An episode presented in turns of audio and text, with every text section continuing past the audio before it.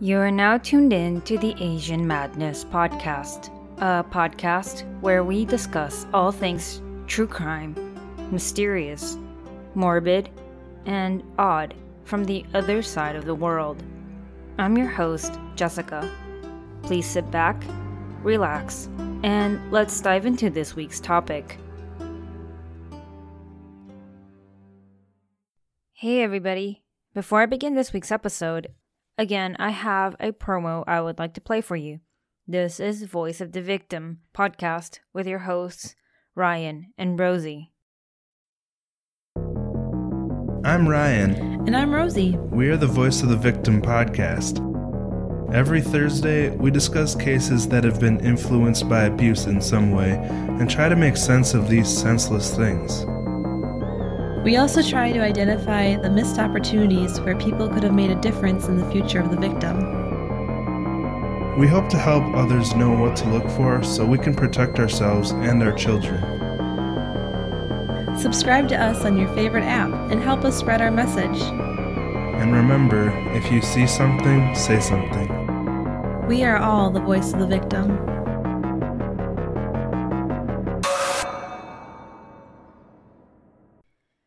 Ryan and Rosie, they cover all sorts of topics and they like to give a very detailed discussion between themselves.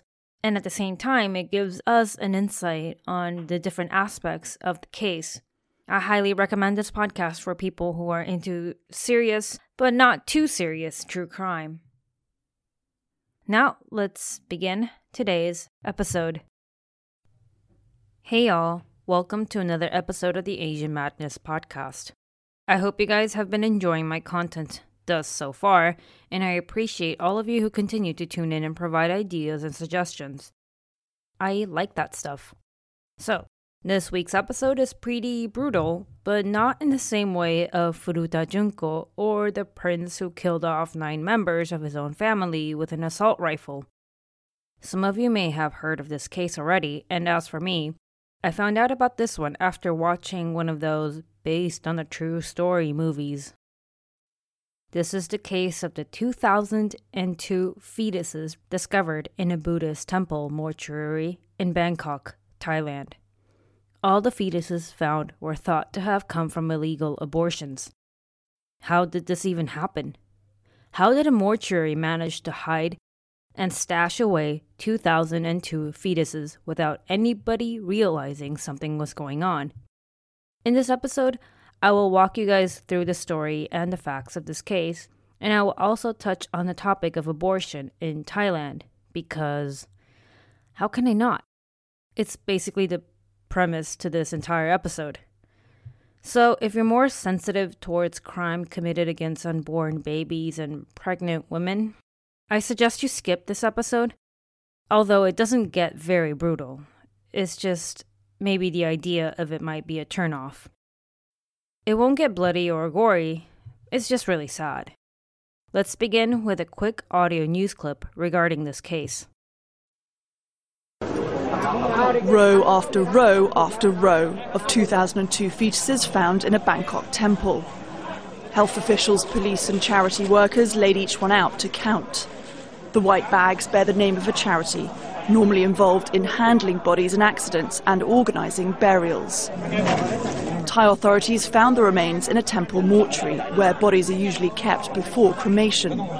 A strong stench was noticed and police were alerted. The fetuses are thought to have been there for a year or more, the result of illegal abortions. Several clinics are being investigated, and arrests have been made of two undertakers for hiding the bodies, and an abortion clinic employee. We are checking whether it's possible for the five or six suspected clinics to dump this many fetuses within a certain period of time, as they said they have done. Initially, 348 fetuses were found, but further searches have revealed five times that number. Location The Pai Nung Chotinaram Buddhist Temple in Bangkok, Thailand. Date November 16, 2010. After a series of complaints from nearby neighbors reporting a horrible stench coming from the temple, officials have finally decided to go check out the temple and the mortuary slash crematorium that is part of the temple. The smell was slightly confusing at first, mixed in with the smell of gasoline. The best way to describe the smell would be overwhelmingly bad. So you probably already know what that smell was. That day, a total of 348 fetuses were discovered hidden away in a room, all the fetuses stuffed into plastic bags. But of course, that is not all. Police continued to search in the temple, and three days later, on Friday, November 19th, they had announced to the world that a total of 2,002 fetuses had been recovered in different areas of the temple, the mortuary, and the crematorium. Some fetuses appeared to be just a couple months old, so tiny, while others would seem to be a lot older. Most of them seemed to have been placed there for so long that their bodies had dried up. I guess, in a sense, they were mummified. So I guess you could say they finally found what had been causing the smell. One problem solved, and a thousand more popped up. Let's start with what is probably on most people's minds. What the heck? How? Why? It's easy to guess where the fetuses came from, but the whole story behind it is still baffling nonetheless. Allow me to feed you some information that I have. So, as soon as the fetuses were discovered, three people were immediately arrested two undertakers and a woman who was believed to have helped collect and deliver the fetuses from abortion clinics to the temple. According to those involved, this form of illegal business had been going on for about four years already. The woman who was responsible for transporting the fetuses admitted to her role, explaining that she received a payment of 500 Thai baht, approximately 16 US dollars, per fetus. All she had to do was transport them from the abortion clinics to the temple. But it later turned out that her role was not so simple. She herself used to work in a clinic as a nurse and said she had observed doctors and nurses at the clinics perform abortions, both legal ones and illegal ones. In other words, she had a rough idea as to how to perform abortions. The clinic eventually closed its doors in the year 2009, and this was when she had the bright idea to take over the clinic herself and run it. Illegal abortions were already happening before she took over, but once it became her own business, she got to call the shots and did what others couldn't or wouldn't. For those pregnant under three months, she would charge them 5,000 baht, around 160 US dollars.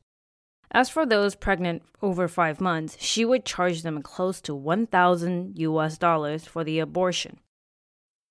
I guess it's because being pregnant for over five months can put the mother's health at risk. And I'm just going to say a lot of the mothers died from these illegal abortions. So basically, the story goes she watched and learned and did it herself. Imagine just watching people perform open heart surgeries for, I don't know, a few months. And one day you're like, oh, I can do that. And you open your own clinic or you perform your own surgery? Really? Is that how that works? Wow. I guess you can say goodbye to medical school. She would then take the fetuses herself to the crematorium and hand them over to the undertakers and pay them about 200 Thai baht for disposing of them. That is about 6 US dollars. She would also pick up fetuses from other abortion clinics, and they would pay her in return. Messed up much? Plenty.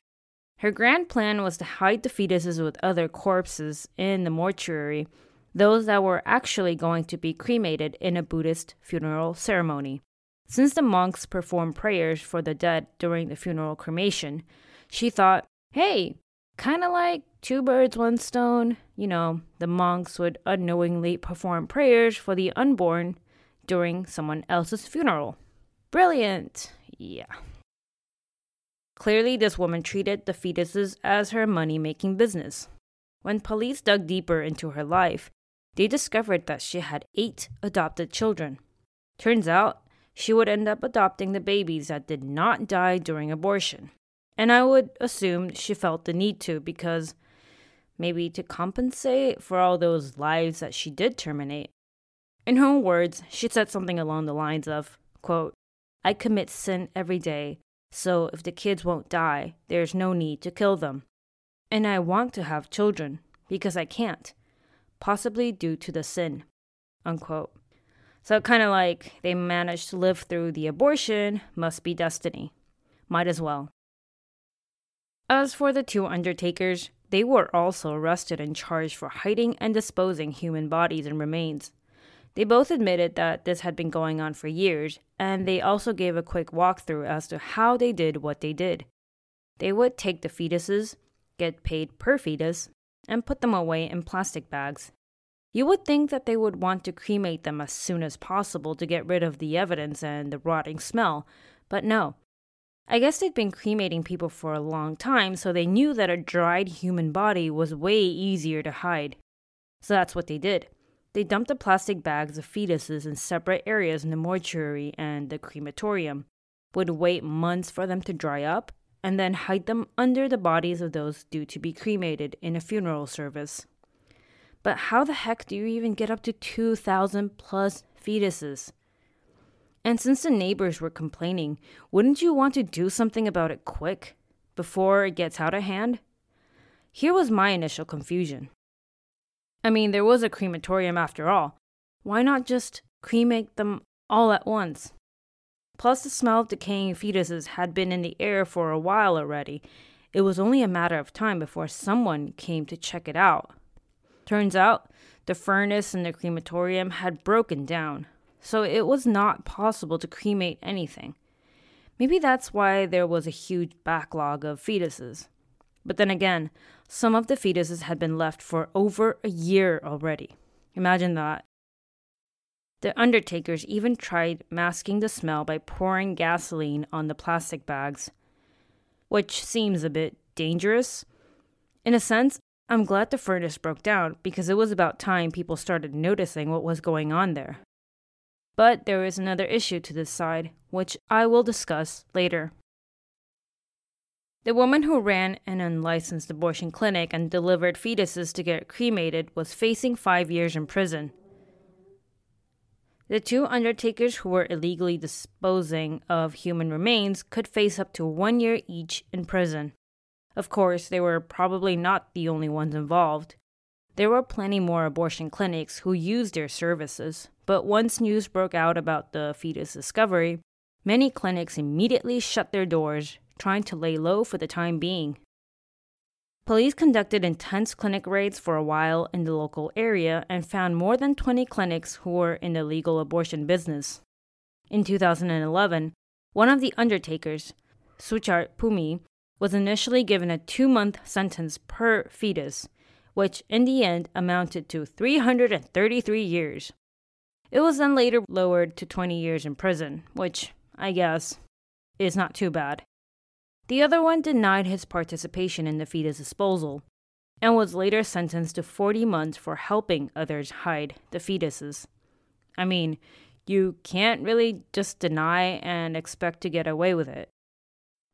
As for the woman, she was sentenced to five years in prison. I thought she would receive a longer sentence, to be honest, for running an illegal abortion clinic and for disposing of the fetuses in such a way. What do you guys think? About a week or so after the discovery, a series of rituals were performed by Buddhist monks to help purge the souls of the unborn. As you may already know, Thailand is a very Buddhist nation, where about 90% of the population are Buddhist. Abortion is pretty much considered a sin in Buddhism because not only are you taking away a life, you're taking away a chance for someone to be born as a human. In the concept of reincarnation, you have to lead a clean and spiritual life to increase your chances of being reborn as a human being. As a kid, I would hear people often say things like, if you kill a dog, you'll come back as a dog, or something like that. Different schools of thought in Buddhism have different views on being a vegetarian. While some refuse to eat anything that used to be a living being, Others deem it okay as long as it was not killed on their behalf. So back to the rituals. All the fetuses were given ceremonial names, names were written down and placed in a coffin. The ritual performed goes by the name of circumambulation, which is believed to, quote, blot out sins and ward off sinister influences, unquote. By performing these ceremonies and rituals, it signified the moving on of the fetus souls to the next life, and also that the temple itself is purged of all its wrongdoings and evil. Asians as a whole tend to be more superstitious in regards to the supernatural, I think, so plenty of people would believe that the temple is haunted, filled with many ghosts of the unborn. These ghosts might be vengeful, may linger around, haunt their mothers, and maybe even want to hurt people. So the rituals kind of help put people at ease, believing that the souls have all moved on peacefully, and it also helped bring back people to visit the temple. So if people don't visit, then donations decrease, which makes it hard for this temple to survive. The 2002 fetuses were not cremated, but were instead sent off to a medical facility to be examined for further information. Yes, this story is very disturbing and very sad, and it's really not just a simple situation where people are caught doing terrible things and end of story. There are lots of underlying issues to this, so let me discuss some of the major ones. You may be wondering is abortion legal in Thailand? Yes, to a certain degree. It is legal only under the following circumstances rape, incest, under the age of 15, and or if the mother's physical or psychological health is at risk. Only if you meet these conditions then are you allowed to get a legal abortion. You know what strikes me as super interesting? Well, aside from good food and good massages and cool beach destinations, Thailand is kind of known for its sex industry. While they are very popular and open in one aspect of the sex industry, the whole pregnancy, abortion, pregnant before marriage stigma is very much alive and completely on the other end of the spectrum. Also, it doesn't help the cause when most people in the country are Buddhist, which is very much against abortion in general. Many countries around the world still hold very traditional and conservative values when it comes to sex and marriage. There is no sex before marriage, no divorce after marriage, and usually it's the woman who is devalued. She loses value when she is no longer a virgin, or when she's divorced, and even worse, if she's divorced with kids.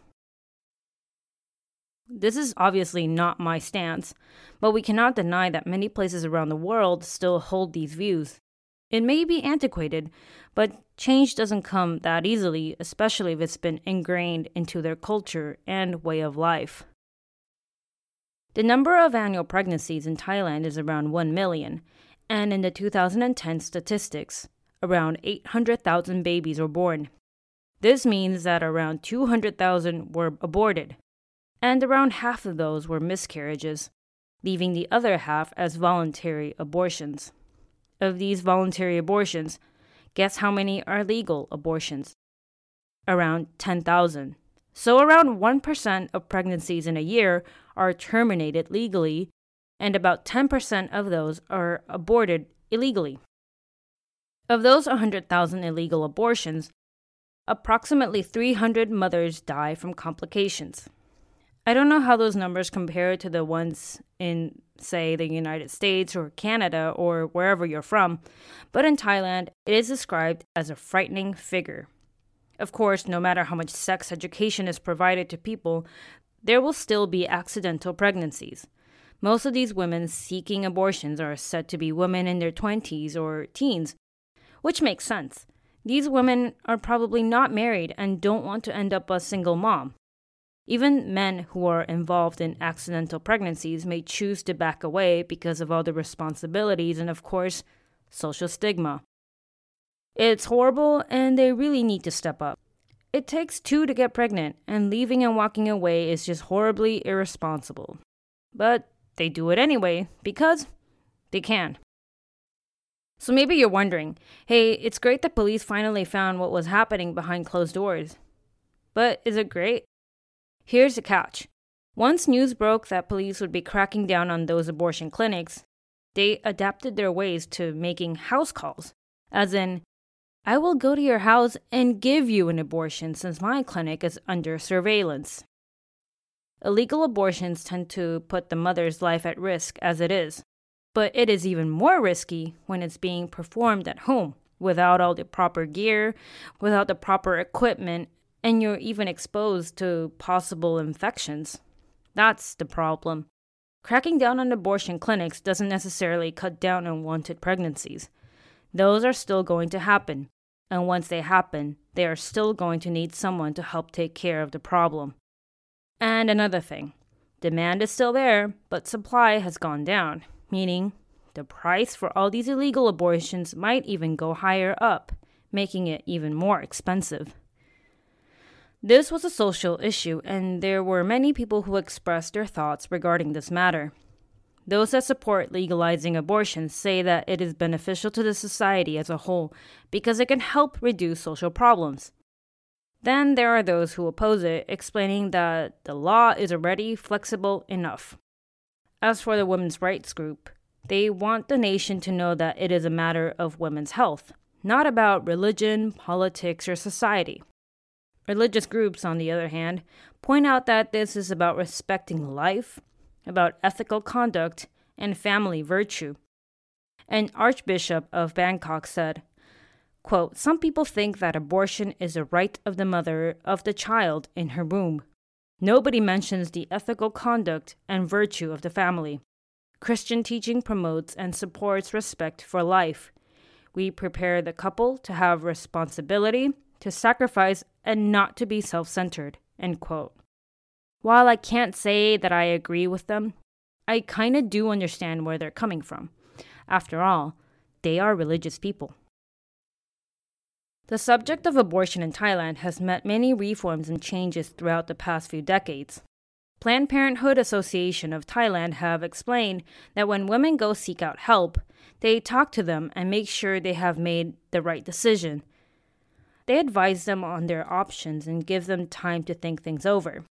While Planned Parenthood exists, they still feel pressure from those outside forces, mainly the Buddhist religion, Regardless of how these women are trying to change the nation's views on abortion, it is still a very sensitive topic that has to be dealt with carefully.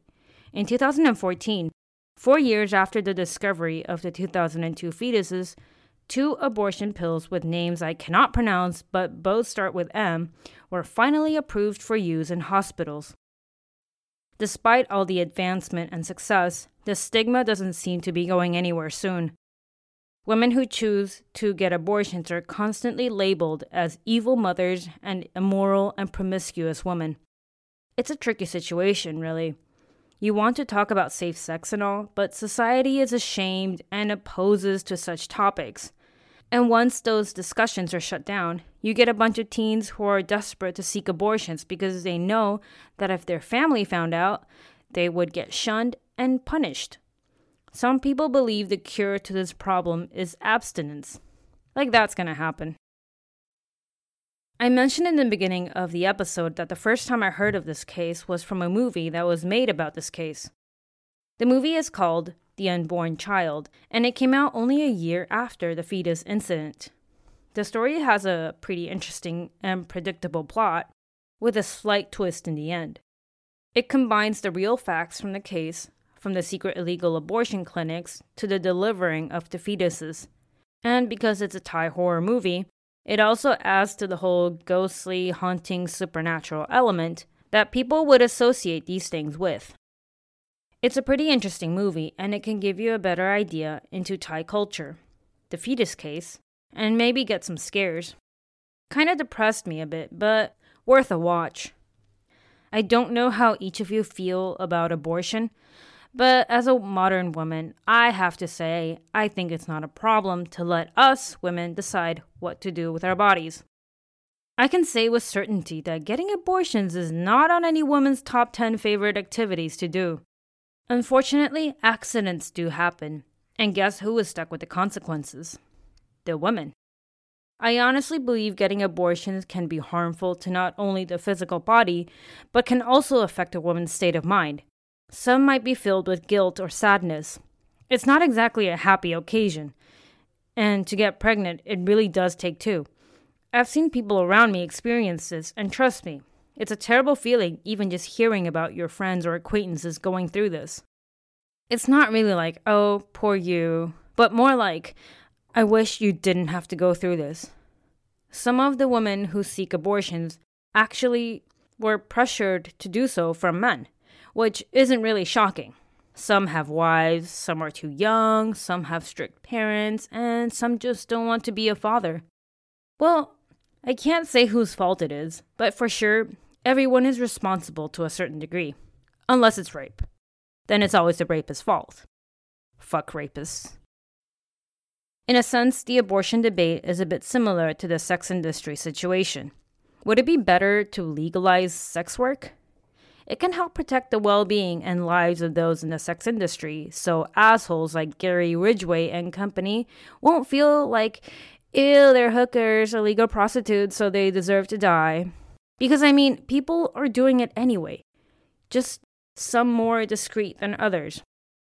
Although, obviously, legalizing abortion isn't going to make women flock to abortion clinics like, oh, awesome, let's do this.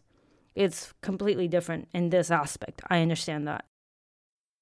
All I'm saying is it can help guarantee a safer environment and more choices for people who actually need it. So that's just a random thought. So there you have it. The gruesome discovery from only nine years ago, actually. So many desperate women seeking help, not because they hate babies, but because they face a lot of problems and pressure from society. It can be financial, it can be because of their age, or it could just be because this one child might really hurt their future.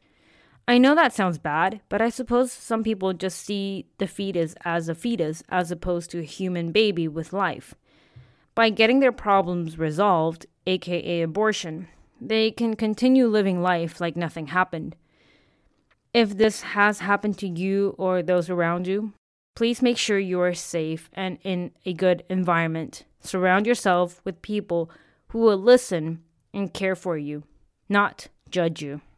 I would just like to apologize if I came off insensitive about this topic to anybody because um to be honest, this is a very sensitive topic and I am sure that there are tons of different opinions out there in regards to abortion. Not saying I'm right and I'm not saying anybody else is wrong, it's just a matter of opinion at times. But I do fully support the fact that women should be able to get abortions if necessary and if that's what they want. And I already mentioned, nobody does it for fun. I can think of a hundred thousand things that are way more fun than abortions. So that's my stance, and yeah. Thank you for tuning in this week. Till next time. Okay, before I go, I would like to thank the following people for giving me reviews on iTunes. So there is Jenna Dinichi Dinichi from the US. And there is, wow, XOOTR from the US. There is Cream Puff 190 from Canada. And Ard Forge from Sweden. I really appreciate all your feedback. And the feedback recently that I've been getting is that I am way too monotone. The thing is, I can't just talk, and I do tend to read off my own script, which I admit. So I guess it's not too surprising that I do come off a bit monotone at times, or I don't know, depending on who you are, maybe I'm super monotone all the time. But in reality, when I'm trying to be serious, this is actually how I talk. Yeah, some people like it casual and some people don't like it casual. And I will still try to, you know, work on my delivery. But I'm just going to tell you right now, it's not going to happen overnight. And uh, yeah, thank you for your reviews. Honestly, I don't really mind the criticism because for me it's it's good to hear different voices and as long as you're not being mean, you know, I'm good with it. So, again, thank you all. Thank you for tuning in to the Asian Madness podcast. Please help me by rating, reviewing this podcast. If you're on social media, please look for me under the handle Asian Madness Pod. If you have any comments or suggestions, do not hesitate to write me at AsianMadnessPod at gmail.com. I truly appreciate each and every one of you for being here. I am your host, Jessica. Till next time.